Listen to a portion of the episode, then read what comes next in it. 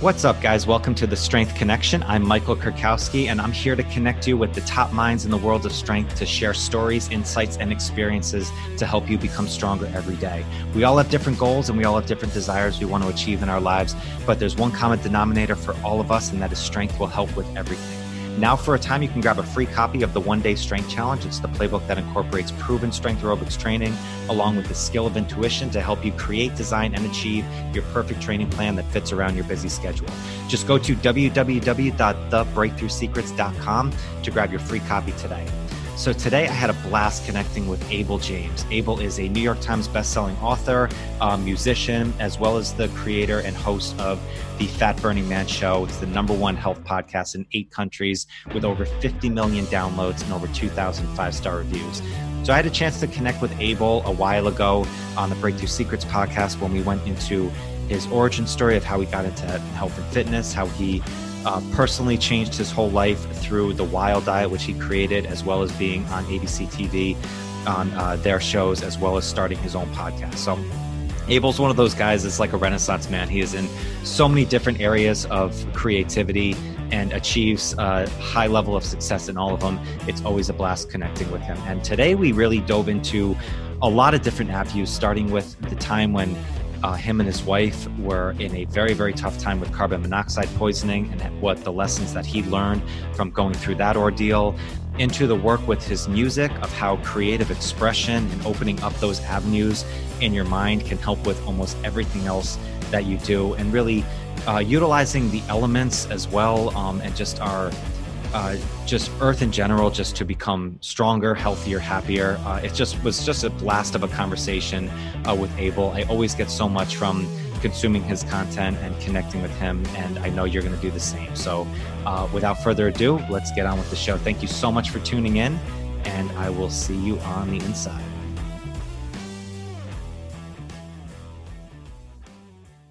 Mr. Abel James, how are you, my friend? I'm doing great. Thank you so much for having me again. Yeah, man, it's great to see you again. So it's been a little while. Yeah, but uh, a lot has a lot has happened, hasn't it? that is an understatement. I'm sure we'll get into that. But um, no, I appreciate your time. It's always a blast uh, connecting with you. No, I said you've got to be that person. Probably the hardest question you have to answer to people is, "What do you actually do?" Because you do a million things all the time.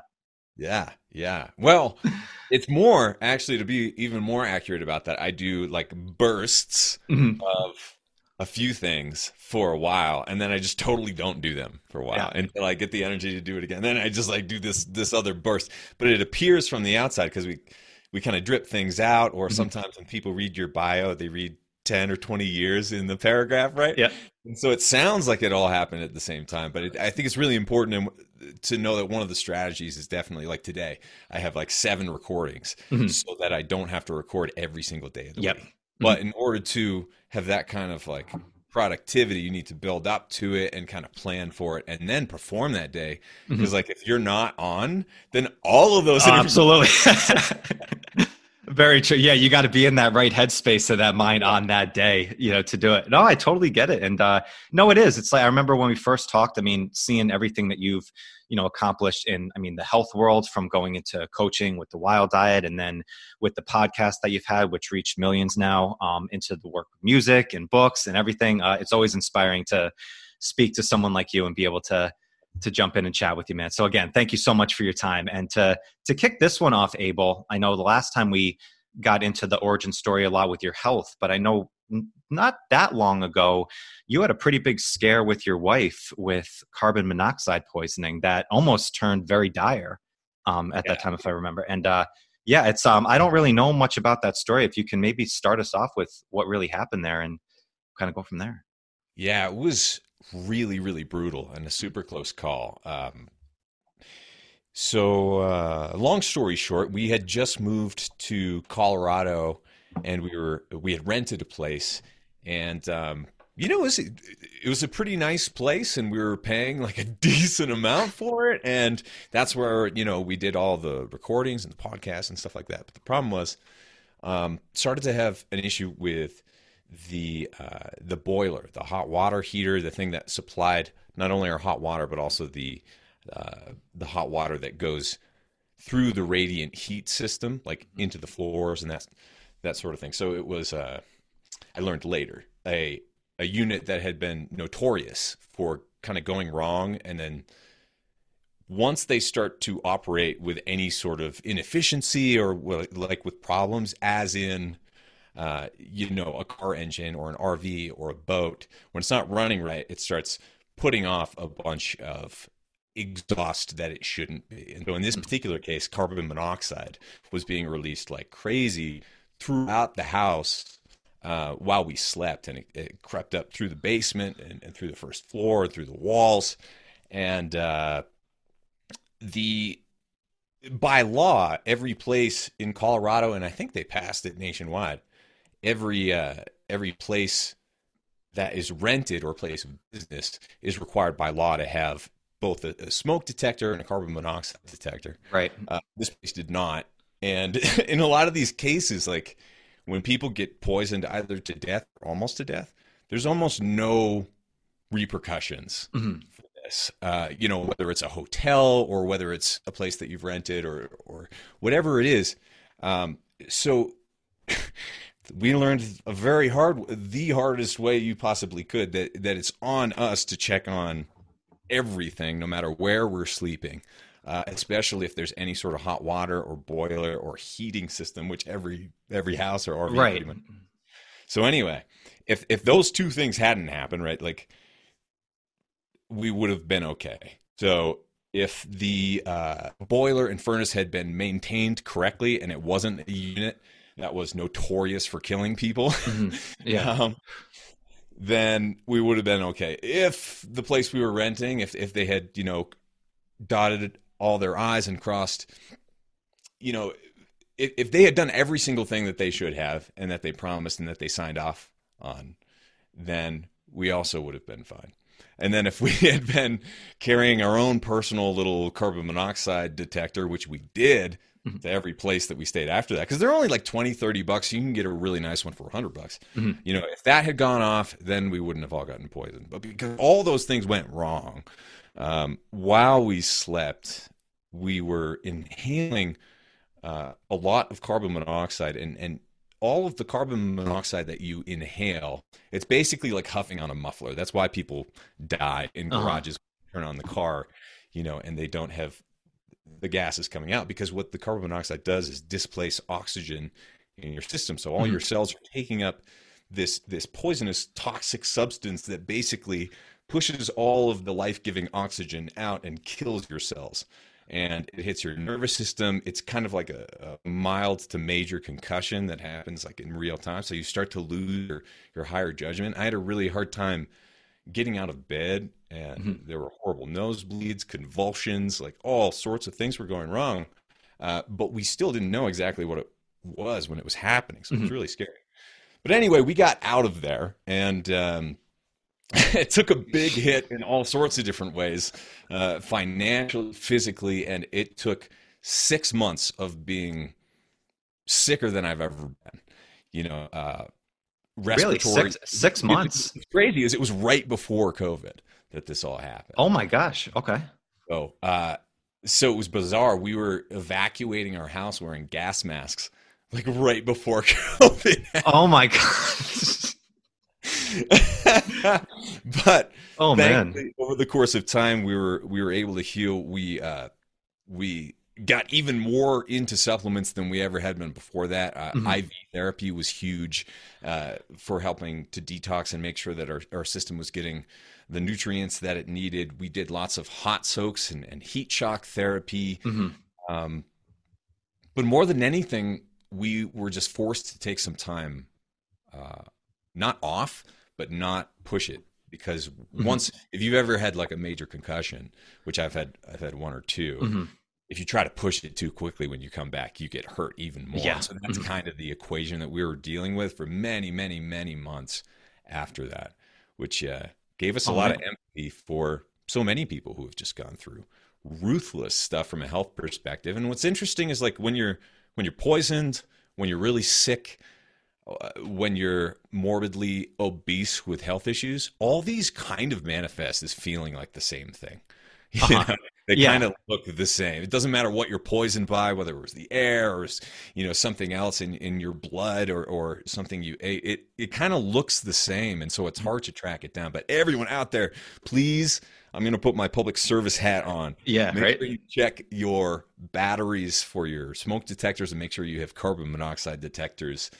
Yeah, within 15 feet of every bedroom, if you possibly can. They're only a few bucks, so it's definitely worth it.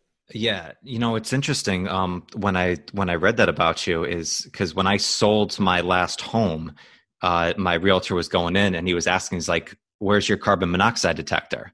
And I'm like, "What are you talking about?" It's like I didn't e- I didn't even know what it was. It's just the old ignorance of me. I really did not know what he was talking about, and apparently it was law. Like, who knows anything about carbon monoxide aside from what they saw in a movie where one dude like tried to kill himself or something? right? That's that's the only thing you heard from it, and then I started to just actually read about this because I honestly, and this is my own fault because I didn't see it. I didn't realize that there wasn't a detector when I first moved into the place, which was the fault of the seller before. It was just something that kind Exactly. Yeah. of went through the cracks on you. And I think it's an interesting thing because you think that like everybody's checking all you know crossing all the t's and dotting all the i's and everything that goes on so you're like oh well it's the law so it's going to be there and i realized that i was living there for a very long time without this monitor in there and then i started reading about it of what it can actually do it's like oh shit like i'm really lucky that i never had it because it's odorless like you can't detect it at all and smell it. You have no idea. Yeah, yeah. So it, it hit me, my wife, and our dog, and um, and our dog was the one who was just like uh, vomiting nonstop Mhm. and getting like really it's like she couldn't get up, and it kind of got her first, and then it got the rest of us. But anyway, Yeah. yeah, it, it's something to to. If there's a fire in your house, there's smoke, you know. But if you're yeah if you're about to die from the air that you're breathing from carbon monoxide, you would have no idea aside from feeling a little off and sleepy. Yeah. And that's that's one of the really uh, important things to be aware of. If you do have gas and you use it to cook in your kitchen, for example, uh, I've I've heard, especially after this, so many different stories of other people who have been poisoned by carbon monoxide, where it's like uh, the fan isn't on when you're cooking in the kitchen, for example, and you have a gas stove. Uh, So many people do this, and for the most part, your body can deal with a little bit of Mhm. it, and it's okay. You just feel a little sleepy or you get a little headache. Not a big deal. But the problem is, once you start getting more, you get more and more sleepy. And so, if there's a little bit of a leak, or if the, or if it starts building up in your apartment, or if it's building up in your room, and your fan's not working, oh, I still got to cook. It's not a big deal. Or if people are trying to heat, right, with gas, if their power goes out and they're trying to heat their Mhm. house with a gas stove or something like that, and they don't have the off gassing fan, Uh-huh. then it builds up. You get sleepier and sleepier till you fall asleep, and then you die.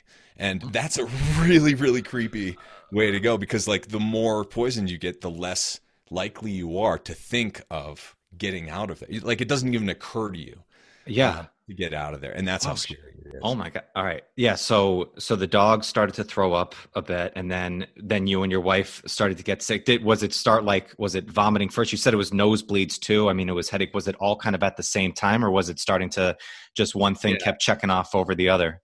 Yeah, it, it's it kind of hits you at different rates, and like it was only off gassing when it got cold. So a major storm hit is what happened, Mhm. and this so it got really cold, and the malfunctioning heater was just going off like crazy, but not at all times, right? Because like they kind of run intermittently. So that's what you have to watch out for. It's not like a a steady line. It's not always exactly predictable. It can happen to people while they're driving their cars. You know, it, it can happen in the cabin Right.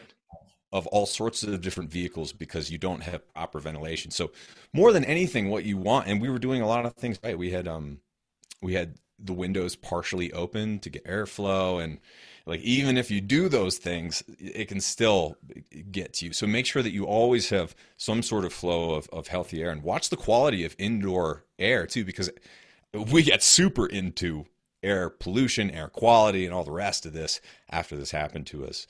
Mhm. Uh, and so now I test the air all the time. I have a couple of little gadgets, and Okay. the quality or lack of quality of the air in hotels, in in um, most places where people work, even in just their own houses, because of the nature of modern uh, carpets and, and, sofas with flame mm-hmm. retardants mm-hmm. and just volatile organ- organic compounds. VOCs is what they're called, and that's pretty easy to test. Um, but there are so many different other forms of pollution uh, indoors that the quality of our air is giving us cancer at such like a rapid rate. it's killing us anyway from so many different directions that uh, you just need to be, I guess, I don't want to give the advice to be paranoid, but you can't trust the air that you're breathing in most yeah. in most places, which is so bizarre to have to say that. And ironically, that's why we came to Colorado. That's one of the biggest reasons we came to Colorado from uh, from Texas and some other places living more, you know, closer to the city for the air purification. Air. Let's get out in the mountains. All right, poisoned by the air. oh my gosh.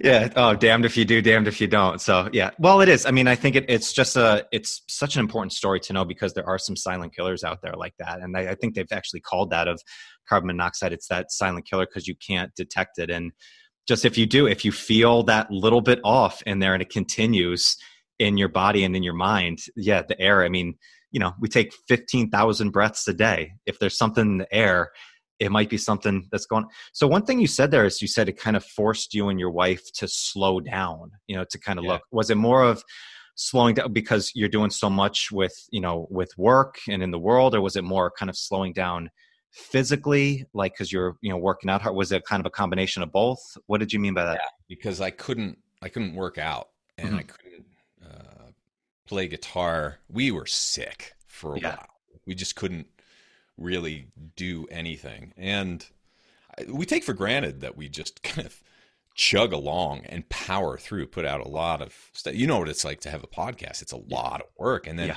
on top of that, running a couple of other businesses and, and, and all sorts, sorts of other things that, that we're always up to. When you have to kind of cancel everything and you don't have a place to live, um, that's where we were for six months. We mm-hmm. were just hopping from place to place, living out of our uh, pop up camper for okay. a while. Just like because uh, even pre COVID, you couldn't find uh, a place last minute during the height of you know like tourist season. Right.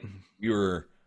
Uh, it happened like at the very beginning during a snowstorm you know, at the end of June, it got really cold up at, up at elevation in Colorado. So that's when it happened. And then all of a sudden, we needed to find a new place like every three days or, or every week or so if we were lucky.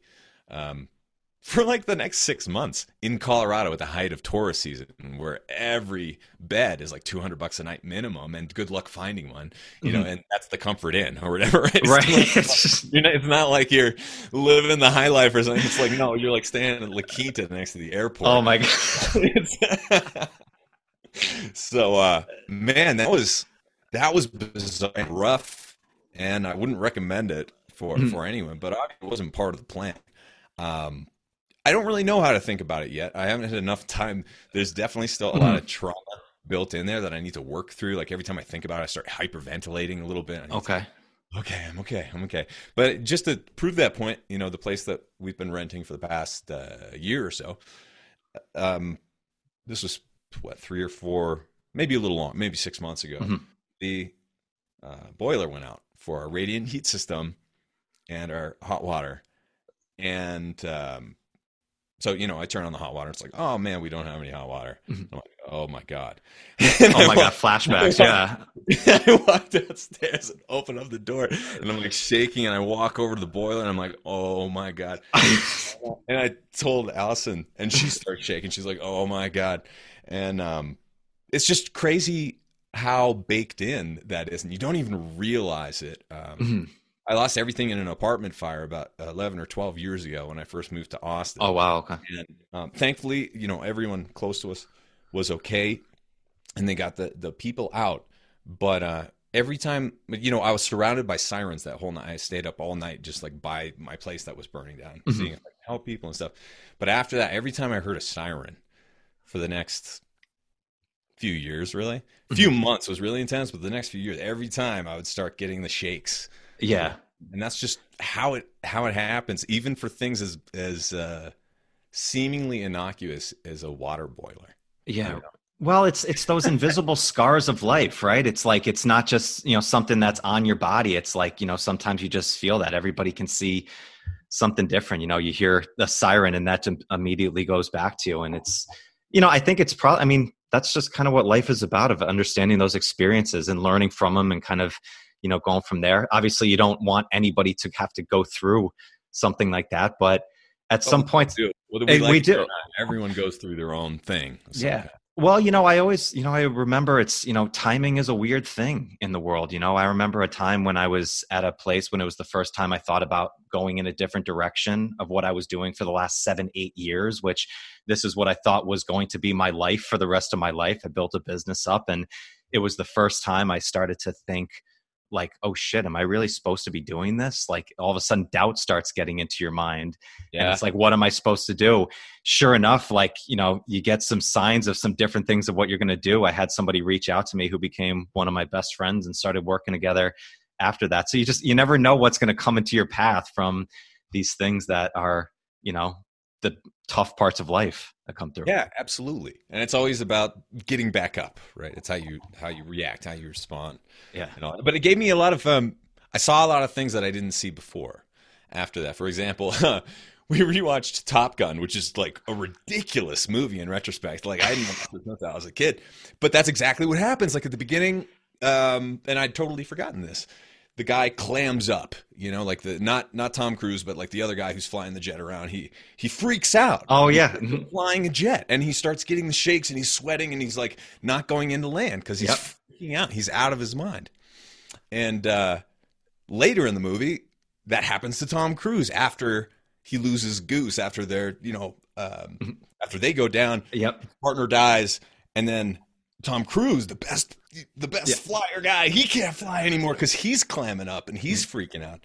And uh, I think it's it's a really important thing to know that happens to humans, especially in survival scenarios. You actually want to train that in a weird way, right? You want to train beyond that. You want to train that out of you because when things actually go wrong in your life, you're not well slept and you're not well fed and you're not hanging out just like in your in your perfect running shoes, you know, in your shorts that you like and your yeah. shirt that you got all your personal best in. That's not how real life happens. And uh, and when the bad stuff does happen, you want to make sure that you have your head. And so there's in in some way you want to train for this the right way if you can. You don't want life to do that to you, which it'll try to do anyway. But there are ways to train around that. Uh, total incapacitation that a lot of people get when they see a real threat or when they are mm-hmm. actually injured. The freeze, right? Instead of fight, right? You know, it's like there's fight, freeze, or flight. Yeah. And the vast majority of people, in my experience, and from a lot of things that I read, they actually freeze. They freeze up. Mm-hmm. Yeah, they hesitate. Mm-hmm. Or, flee, or they'll run toward the danger instead of away from it. Right. You know, it's so interesting too that it's funny that you said that about Top Gun because I I've told this to people before about rereading books or rewatching movies, and you go through a different experience and then you see it or you read it again, and all of a sudden you pick up on something completely different. I just did a um, you know just a short kind of rant about different books that I reread again and different things that I highlighted that I didn't catch the first time through. So I think it's like revisiting those things that you could do. You might actually see a lesson from Tom Cruise as Maverick going through that you didn't see before, right? Or it just it helps you feel better mm-hmm. about it, yeah. right? Like when uh if you've never really gone through something horrifying or your body has never been in a near death experience, then you don't have any idea what to expect. Mm-hmm. Um, but when you see and understand that a lot of your the people you hold up as, as heroes, not that Tom Cruise is a hero, but like he's mm-hmm. the hero in a movie, right? Um, a lot of the archetypes in movies, you know, people Batman gets his back broken. Right. You know, like this stuff happens to these characters, and most of us haven't had our back broken. We haven't mm-hmm. had that real knockdown moment. Um, I, I, don't want to say most of us haven't had that, but mm-hmm. but a lot of people haven't, and and if you haven't, then you don't really see as much until you do. You know, and that's just part of growing up and getting older and, and, and that sort of thing, I guess. Uh, that's no, it is interesting. It's it is like you you don't realize that you can get up from something like that until it actually happens to you. You know, it's like so you do you learn a lot. You learn more from adversity. I mean, I think we all know that, but it's it's uh a lot of times we don't volunteer. It's we don't voluntarily go into those situations. You know, you don't you know voluntarily put carbon monoxide in your house and say oh let me see if i can overcome this you know but a lot of times you realize that you're a lot stronger than you actually are. You know, it's the whole burn the boats thing. Like if you really want to succeed, you know, don't give yourself that out from there. All of a sudden you realize how capable you are of doing a lot of stuff in this world. Yeah, and the biggest worry is that like you'll get hit and never be able to get back to where you were, mm-hmm. right? Mm-hmm. Like Tom Brady when he got his knee blown out in that horrifying injury. They're like, "Oh, he's never going to play again. He's never going to be the same Tom Brady." And then, you know, like 30 years later, um, exactly. and and when you look at a lot of the careers, many people have come back from crazy injuries, and so it it also begs the question: Are you, you know, the product of all of the years of your experiences?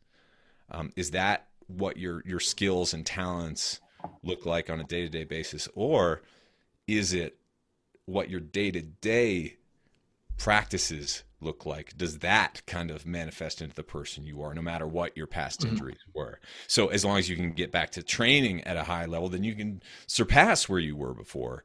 And mm-hmm. as, as, long as you can train around that injury or, or get past that injury to some degree, um, you can surpass the performance or, or the the type of thing that you were doing before in a lot of ways. And so that's what I've tried to do with music. I'm just like, mm-hmm. all right, if I can't get back to where I was, then I have permanent nervous system damage. okay. Right. And I had to like wrestle with that for a while because I I did have damage for a few weeks and mm-hmm. I could not do the things that I know that I do and I've been doing for decades like on guitar and other instruments mm-hmm. and it scared scared me so much. Really? Was it more from the physical like you couldn't like like you couldn't get like the chords and stuff like with your hands or was it more of the mental side of it yeah, uh, it was a well when I had a little bit of carbon monoxide in my system it was both. It was mental mm-hmm. and physical. After a few weeks or a few a few months, even it, after a few weeks, it was physical, and then after a few months, it was deconditioning, because that's what happens when you're not able to keep up your level of training, whether it's fitness or music or whatever. Um, you become deconditioned pretty quickly within a few weeks, certainly a few months. So then I had to deal with the deconditioning physically, and um, and the way that I pushed through that is just by uh, dedicating myself to learning how to play jazz piano, like basically going as hard as I could. Uh, like okay. the difficult things that uh, that wouldn't be fun, but it's like, hey, this is a fun test. Like, can I sprint as fast as I used to be able to sprint? Can I still run? Can I still like do these things? And and it's helped me appreciate that. I think more than the lifetime of practice that you like. Doesn't matter that I've been playing guitar for 25 years. Mm-hmm. It matters that I've been waking up every day and like running scales for 20 minutes. That's what actually matters. Um, okay. The truth is that it's a combination of those things, but I think people don't appreciate how much the day to day practice applies to art, applies mm-hmm. to your skills, your crafts, whatever you're working on. You can get better if you just work on it every day. I realized like when was when was I like best at the highest level of, of playing guitar or, or playing mm-hmm. a different instrument? Was it high school? Was it college? What was I doing? That? Oh, I was training like two to four hours a day. Right. Course, like I was better then because I'm playing like not even most days now. Like how how could I possibly expect myself to be better? You know, when I'm playing 20 minutes a day. Right. Uh, I was when I was playing four hours yeah. a day. And so it, that I learned from fitness more than mm-hmm. anything because well, it's, it's, not that clean, but it's something like that. Yeah, well, it's an interesting, um, you know, point you bring up there because I just had a conversation with a good friend of mine, Adam Glass, who is, uh, you know, you know, some of the strongest hands in the world. He's just ridiculous in arm lifting, and he's training every single day. You know, yeah. and there's so much stuff in your head about, oh, you you know train three four days a week you know and minimize it down. You need the rest and recovery. When he's like i'm training every day it's like listening to your body. And i'm but kind of the same specialized you want to get right? Like exactly you want to specialize you got to do it every day for a while. And then yeah, yeah like deload every once in a while but you have to really commit But it's something with fitness, like especially if like if you want to commit to it, it's like if you can do something every day, like the foundational, like the scales. And one of my favorite stories I remember I read was you know Sidney Crosby from the Pittsburgh Penguins. You know he was, and this was coming off in these MVP of the NHL playing hockey, and he went back to his old. Uh, he went back to his old hometown in Canada, and there's an outdoor rink, and some kid who was, I think, one of the best uh, high school players at the time was just out there just running some drills. And sidney crosby comes up and the kid's like you know starstruck like oh my gosh it's you know michael jordan of hockey here it's sidney yeah. crosby. And he's like hey you mind if i play with you he's like oh yeah absolutely come on in sid. And he laced up and he said he saw sidney crosby just going through like 60 minutes of just remedial skating drills, things that you would learn in pee-wees when you're six or seven years old, just getting his edges. Like I think he didn't even like have a he didn't even have a stick with him in the first 20 minutes, just getting his edges down, just practicing these fundamentals over and over again. And the kid finally went up there, like, because he thought he was going to see him do the crazy things, like that he does, put it through his legs and do all this stuff. And yeah. he's like, he's like, you just went through like all these foundational drills over and over again. And he's like, if you you know if you think you are above the foundations it's like they're going to go and they're going to rot from you really quickly after yeah. yeah and that's everyone wants to be practicing the special moves right? Yeah. like everyone wants the whiz bang mm-hmm. firecrackers type thing. But more often you know the people who are at the top of their game are are training you know, that's yeah. what training is. Yeah. Is practicing the fundamentals. And as soon as you stop practicing the fundamentals, I mean, there is debate about this. We can go back to the dream team. Mm-hmm. Uh, you know, everyone is just like Charles Barkley. You have to practice. He's just like, no, I don't. I don't. you have well, to like stay in shape, Sir Charles. And he's like, no, I don't. I'll get fat if I want to. I'm still fast. I'll still, you know. Oh, and I know. Yeah. Good? Yes, but was he Michael Jordan? No. And Michael Jordan was so obsessive from what I understand, and I don't really know. But it mm-hmm. seems to me that he was so obsessive about wanting to get better, but that he ran out of basketball to get better at for a while. Yeah. So he had to just like had to go to play, yeah, go play some baseball. Yeah. Yeah, he is, and we have those. I think we have those examples out there too of the the Charles Barkleys in the world, and you see this in different ones that there are always going to be some outliers that can get away with shit that me and you can't get away with. It's like, right. But the average, but then you look at. But he had he had also been playing basketball probably for ten hours a day. Oh yeah.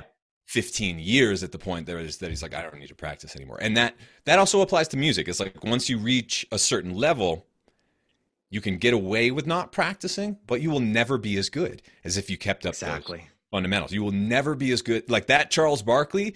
I love I his persona is hilarious. Like he was one of my favorite guys when I mm-hmm. was a little kid But like he would have been unquestionably a better basketball player if he had been finding his edges every day even in yeah. you know in the later stages. Yeah. Well, that was the famous line from Kobe Bryant when someone asked him about Shaquille O'Neal. He said, "If Shaq had your work ethic, what would he been?" And he said he would have been the greatest of all time, hands down. We wouldn't have been talking about anybody else.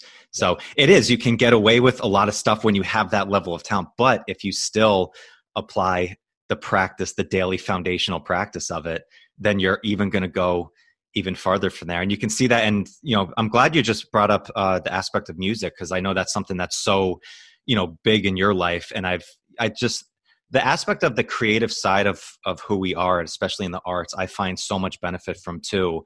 But if you could talk a little bit about how you found music like and kind of the hidden benefits from it because i believe you also wrote a book the musical brain which is more about the origins of music yeah. and life correctly? Yeah yeah.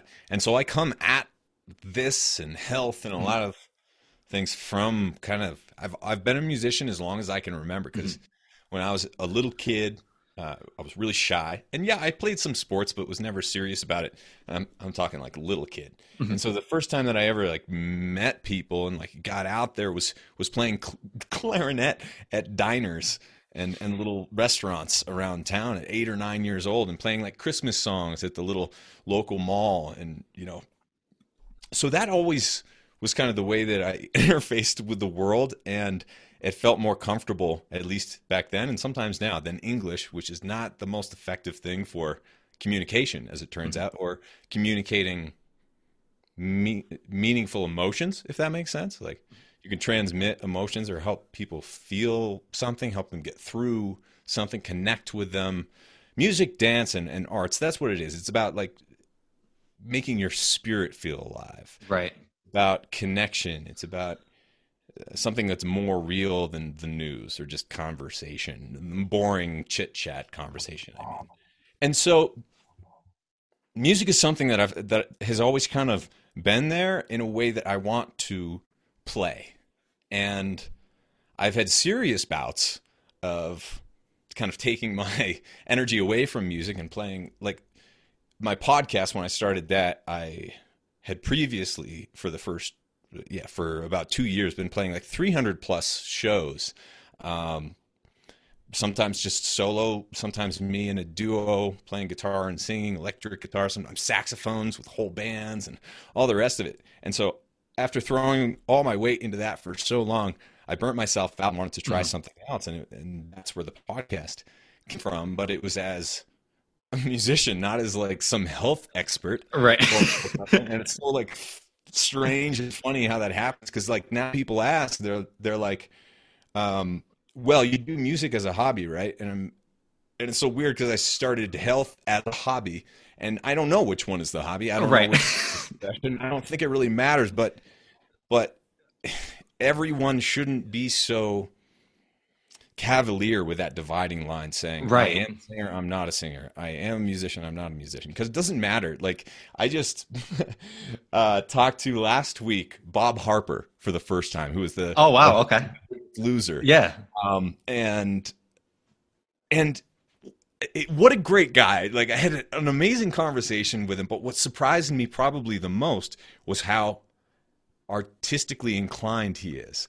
Like mm-hmm. yes, he's he's been on like 17 or 18 seasons of uh, the biggest loser as a trainer as a mm-hmm. coach as a head guy and, and all the rest of it but what he really cares about it seems to be is uh, street photography and portrait photography he is a skilled amazing photographer who just like is obsessed with leica cameras and his you know his social media accounts for the, you know the bob harper the trainer or whatever mm-hmm. has oodles and oodles of people but for his street photography account, I don't know, eight thousand people or something. Oh my god, that's so funny! Following him, and this is what he cares about. Yeah, you know? and there's so much art there. He's so talented. It's so mm-hmm. good. It helps me appreciate though how many people are like this. Same thing with Shaun T and dancing. Uh-huh. Shaun T, the trainer, yep, uh, and motivator, really started out as a dancer, and that's still to this day he loves dancing. And so coming up with different fitness moves are dances for him. It's his yeah. creative outlet. Tony Horton, I talked to mm-hmm. a couple weeks ago. Legend. These are legends in my mind. Yeah. And like reading through his stuff and and going through some of his work, I'm like, how does he come up with you know like 20 new exercises every day? Like I, I would never do that. That's why would I ever do that? That doesn't make any sense to me. And it's because he sees it as his creative outlet and everything is another way to use his body and move through through this world creatively. Mm-hmm. So it doesn't have to be music. It doesn't have to be photography. It doesn't yeah. have to be dance. Uh, it could be any combination of any of these things, and we just need to find that creative spark that that helps us feel alive and be bad at the other things too, right? Like I try photography, I, I tried a little dance, and I tried music. you know like some people they play music and it really sticks. Some people dance and it really sticks. Some people right right? So just find your thing, bounce around. Uh, I, I like sketching, and it's important to be bad at things too, because once you've been doing something for long enough, you get the Michael Jordan effect where if you've reached a level of mastery, it's not fun anymore. Or yeah. you have to find a way to make it fun because like there's no there's no challenge. Once once the challenge is gone and once you stop seeing that daily hopefully progress or weekly or monthly progress, you don't want to be stuck in a at a plateau of mastery. That's why it's right. so fun to learn new instruments that I'm bad at and try to get closer to a level of mastery because you can never actually get there as good oh, as you, exactly you can specialize more and you might be good at like certain things but you're never going to be the best generalist that's not a thing you're right. always going to be kind of bad that's it is interesting because it's there's such a joy when you of becoming a beginner in something you know especially if you have got towards a mastery level in something where you're in that and people view you at that. And i think that's the thing is we we love to label you know people as like oh you are this or you are this. And then yeah. because we think that and i think sometimes too in our just in the in the world that we have like there's so much pressure towards if you're good at something and you want to be the best at it you have to put every ounce of every fiber of your focus and your thought process into that. I remember i used to work like that if you want to build a really successful business you just have to be in it every second of the day and when I first learned this, I was in my early 20s when there was a whole lot of energy that you can put towards that. And you had a little bit of energy left on other things. Yep. Realizing that finding that creative expression, kind of like with Bob Harper, people will know him as, oh, he's the biggest loser guy. And naturally we think, well, then anything that the biggest loser has, he has to be thinking exactly like that. It's like he probably has some different thoughts about it, realizing yeah. like, well no his creative expression is actually getting into photography and that might actually he doesn't like being on camera he yeah. told me i'm like i don't like being on camera he's like i don't like being on camera either it sucks to there but it's just kind of part of the deal like, wow that, i mean it's it's amazing how many people are actually like that and that comforts me because uh, you kind of have this idea of who these people are and it's nothing like that yeah. they're so much more creative so much more down to earth so much more um, congenial in a lot yeah. of the cases like uh, the people who you see on tv and how they act on tv in real life i've actually been really impressed by how mm-hmm. good of people they are and and that's, that's encouraging that's well it's it's interesting too just on the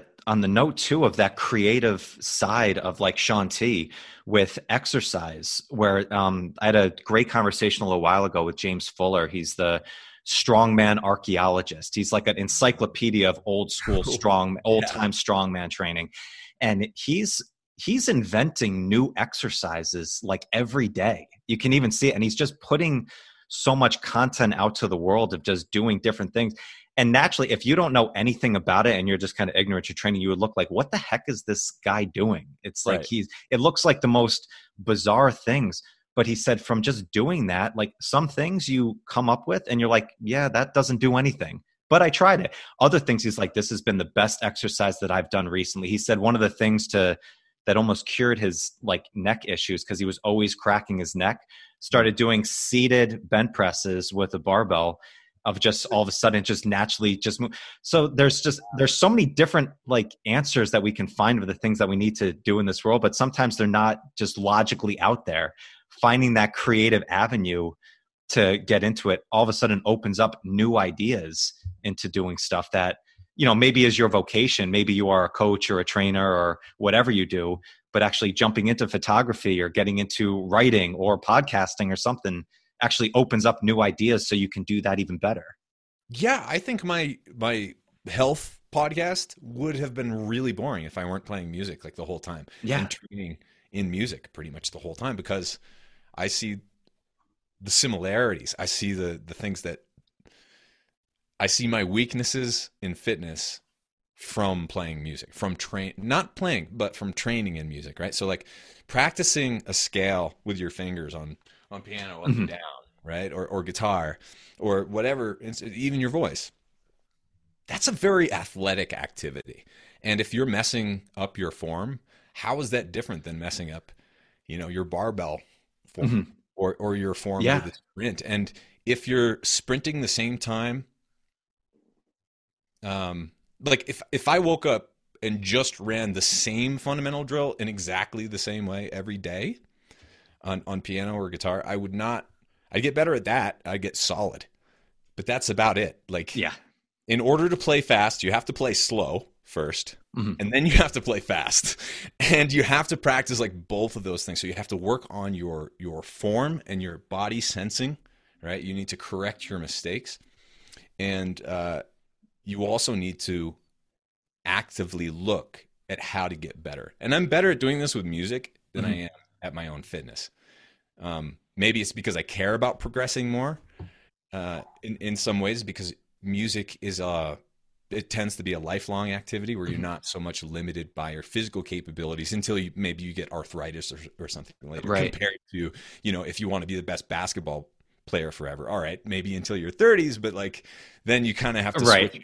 plan mm-hmm. a little bit right so Well, I, you, you know, I think too. I think too, too. Yeah, I think too. With that, like, it's almost um, like I've kind of thought a lot about this with programming. You know, a couple of good friends of mine, um, Adam and Frankie, who built the biofeedback program, is all about like intuitive training, where it's like because everybody is like, do I follow a specific program? Oh, it's a new six week program or something, and it's like you just follow it to a T, realizing yeah. like it might not actually be the best thing for you. Maybe there's some pieces of it that work well.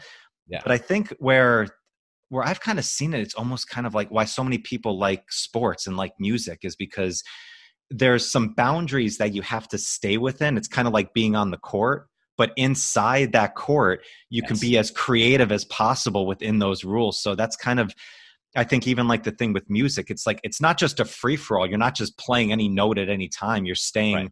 you're staying within some rules, but within those rules, you're being as creative as you can. And that's I think what really excites us and what makes me wakes us feel alive is that we're still following the rules of the game but we yeah. just found a new way to be creative personally for us to find that avenue and then it's like your own then you own it yeah absolutely and one way i like to do that with with fitness is the elements can be the challenge right like if sometimes if if you train in an outside environment that's tough enough like up in the mountains or something sometimes you don't need to challenge yourself uh, mentally to come up with that strategic programming because the mountain will just kick you. Yes.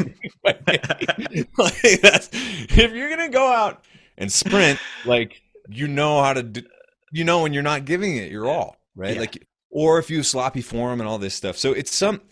We need to be honest with ourselves, not to just coast um, when it's easy to right? Like mm. if you really want to get better, you need you need to challenge your habits too. You need to add some surprises in there. You need to add some sort of other element that makes it really hard. I was talking to um, some special operator trainer guys um, who are going to be on my podcast soon. Craig and, and Jonathan are their names, and they talk about how to train uh, some of the elites of the military to get through that training because mm-hmm. 90% of them fail. Right. You know, just off the street or or from the military. So they they try to train kind of one piece at a time. You do movements nice and slow with good form. You learn the form, and then you have to do it faster. You know, with with other elements, with people yelling at you, or you have to run over here in, in the middle of it, or you're already exhausted and then you have to do it, or you're underslept, or you haven't eaten, or you have like a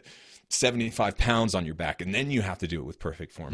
Hmm. Um, but if you try to do all those things at the beginning, if you try to do all your special Michael Jordan moves, you know, behind the back, through the legs, and then try to make a swish, like it's not going to work if you do all those things at once. And so exactly. the way you actually do training is by by really getting your ego out of the way because that's the biggest challenge because we all know that we should do this right mm-hmm. but you have to take your ego out and be like okay i'm going to do this really slow let's get back to the fundamentals and then we can see if i can pull that special move off by the end of this little training session right that's all. No, it is. It's like it's adding the element, adding that element of surprise in there as well. You know, I think that's that's the thing. I think just being, it's tough sometimes too because I'm I'm in this world every day of health and fitness. So a lot of times I think like this is the norm thoughts of like, you know, yeah. eat, you know, eating, you know, eating whole foods, you know, going for walks, getting 10,000 steps. It's like, I know that's still a lot, it's very foreign to a lot of people, but it is like those, those habits and building that in is something that we all need to do.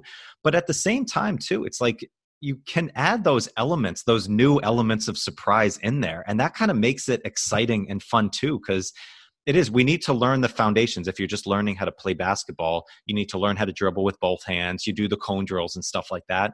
Yeah. But then, okay, let's let's scrimmage this out. Go and just be creative. And Take all the things that you did and go and play. So it's kind of reward yourself in that too. And yeah, and I think um yeah, just you know, I would encourage people too. Like last year, when COVID came around, the creative stuff that I started doing was writing more and getting back into drawing. And it's like, yeah.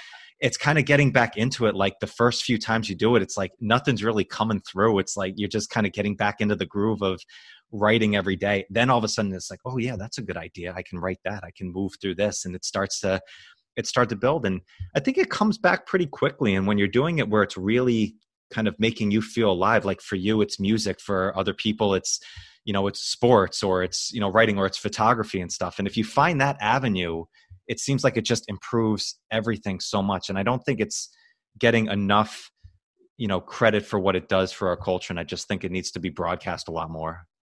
I i honestly believe that people uh, used to be a lot more i mean use air quotes talented. People used to have a lot more talent than they do now. Like my gra- i didn't even know this but my grandmother my great aunt and a bunch of my aunts all played the piano at like a pretty good level. And instead of listening to the radio or watching TV, in generations before, and, and, some of my family, they would play music together. Like they all would. It wasn't something that you know the musician of the family played and entertained everybody.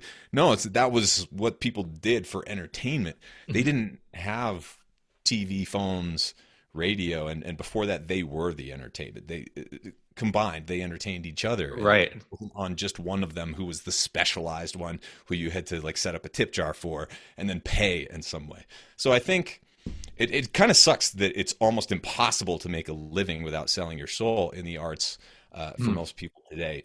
But with all of the time that people are on these devices not really learning anything or accomplishing anything if you're willing to put your your phone and your tablet and your computer away for one or two hours a day. That sounds like a lot, but it's really not. If you look at how much time most people are wasting, yeah, mm-hmm. uh, and and you just for a couple of weeks or a few months, you wake up most days and you don't go to sleep until you've you know put some time in. You're gonna get better. That's like people wonder why kids get better at things. It's because they spend like hours a day. Practicing and yeah. they don't complain about it a lot of the time because they're kids and they're supposed to be learning and they're supposed to be playing and practicing. Uh, it's only bizarre when adults start practicing. It's just like why are you practicing piano scales? Like aren't you a grown up now? Like what are you doing? No no no. It, it should be the other way around. I think you're not a grown up unless you can continue learning right? Like absolutely. Yeah there there should be no dividing line between kids and grown-ups in that sense uh, and i think most people are shortchanging themselves by consuming so much and creating so little and it doesn't take much training you know um, on guitar or piano or on a sketchbook or whatever to just have fun with it and exactly. it does take training to get to like a professional level or mastery but that's not the point like for almost any of us you know, even Michael Jordan sucks at basketball. Now he could beat me, right? But like, yeah. he couldn't. That's that's not the point. And and so make sure that you're using your energy uh, in the right way, hopefully creatively, and not just having it siphoned from you day after day as soon as you mm-hmm. wake up because that's pretty much what happens with all these devices at this point we can acknowledge that that most of us yeah. are wasting too much of our time and not really building enough skills yeah no exactly and i think just it's that consuming versus creating. I think you put it exactly there. And you know what's the cool thing about it too is if you take a little bit of that time away from consuming put just a little bit into creating it's like really addictive. Like when you start creating things for yourself and you want to do more of that. That's why i think you know you i used to joke all the time uh, when i worked at an old place uh, in health and fitness where you would see people the first day they would walk in. My office was right where everybody had to go and scan their barcode to get into the gym. And you would see people who were really committed. They started to really just put that investment into themselves. You would see their body language as they walked in and swiped their card change like no virtually like day after day. You'd see wow. like the hesitation because it's something very new. Then all of a sudden, they realized that they were coming in and they were building something within themselves. There's like a confidence that comes with that. And, you know, it's like, it's not something that you need to, you know, become the next Jimi Hendrix on the guitar. It's like, but if it's something you've always wanted to do, like go and play with it. It's kind of like you said, like, yeah, we have all these like lessons that we sign our kids up for, for music and sports and stuff. It's like, yeah, as adults, just go out and play and learn something new and just take a little bit of that time it's just it's going to do so much more for you and i just i couldn't express it enough yeah and it's i'm really sincere when i say it's taught me so much about you know fitness has taught me so much about music and music has taught me so much about fitness i don't know where i'd be with either one mm-hmm. if i hadn't really put in the time and seen the benefit from putting in the time and also setting up your training correctly because what mm-hmm. you said before it's like practicing your fundamentals first, like every day for a bit, but not too long. Not the only thing you're doing. Mm-hmm. You don't want to just be doing you're not going to be Michael Phelps just doing push-ups next to the pool. Yeah. so you have to you have to reward yourself at the end uh, Mhm. with with something that's more like play, yeah. and you also need to adjust your whatever you're um, practicing and, and training in. You need to adjust that to make it harder or different pretty regularly, and that Mhm. takes a lot of work. But you can't, for me anyway. I have a hard time doing that um, in real time, right? It's it's hard to know how to challenge yourself and come up with the next little technique to work on or the next little thing that you're going to do unless you've kind of pre-programmed that out. So there needs to there needs to be showing up every day and, and doing your fundamentals, but also some level of programming. And that's that's why coaches are so important because Mhm. if you really want to get better, then um, yes, some people can kind of do that on their own, especially at, if they're at a certain level. But coaches are so beneficial for not telling you everything that you need to do, but making sure that you're adjusting appropriately so that you continue to get better. Yeah, no doubt, no doubt. So, what are you working on right now? I know you got always a bunch of things that's in the works. Anything new that you're kind of working on, or is it just kind of, you know, sharpening the saw of everything that you're doing? Yeah, it has been sharpening, but uh, I'm going to be popping up my head again soon with all sorts of different creative projects. I've been co-writing uh, with one of my good friends from from Cambridge some music that'll be coming out. The- thing is, it's like it's hard to know exactly what form to release things in now. Is it is it is background music on my podcast does that count as music? Like should i release it as a cd Mhm. is it an nft now? Like what what i don't know exactly what music will look like but there will be a lot more coming out. And then we also have um blue blocking glasses that we'll be releasing in the next few months which i'm really excited about. And I- Okay. I, haven't even really talked about that much before but light um, and how it enters into healing, recovery, red light, and near infrared light has been a big interest uh, of mine for the Mhm. past few years. And so, um, blue light blocking glasses and different sorts of gadgets that you can use to help heal with light or alter your performance is definitely something that we're looking at. But, you know, still chugging out with the podcasts and, you know, going around doing interviews and that sort of thing. I will be writing another book, but I don't feel like doing it anytime soon. Too many other things just to play with right now, right? yeah, exactly. Oh, that's awesome, man. Um, yeah, no, I know it's. Uh, I know you're huge into biohacks too, so we'll have to have you back on, and uh, we'll go into Yeah. to that stuff too because I'm super pumped. But um, again, Matt, hey, this has been awesome. This has been great having you back on, and it's great Yeah, to thanks for having me back. I love reconnect. this conversation. Absolutely, man. So, uh, the best place for people to go and uh, consume the content that you're putting out. What's the best place to uh, to send people? Yeah, look me up at fatburningman.com for Mhm. the podcast and health stuff, and then Abel James, A B E L James.com for the other goofy stuff. Awesome, man. Good. Well, again, uh, appreciate the time. Always, always great connecting with you, brother. Appreciate it. Likewise, thanks again. Awesome, guys. Thank you so much for listening, and uh, we'll be back again with another one soon. Bye, guys. Thank you so much for listening, guys. I hope you came away with great stories and insights that you can use to create more strength and success in your life. Remember now, for a time, you can grab a free copy of the One Day Strength Challenge, the playbook that incorporates proven strength aerobics training along with the skill of intuition to help you create, design, and achieve your perfect training plan that fits around your busy schedule. Just go to www.thebreakthroughsecrets.com and grab your free copy today. It's your life, make it the strongest possible. Catch you guys later.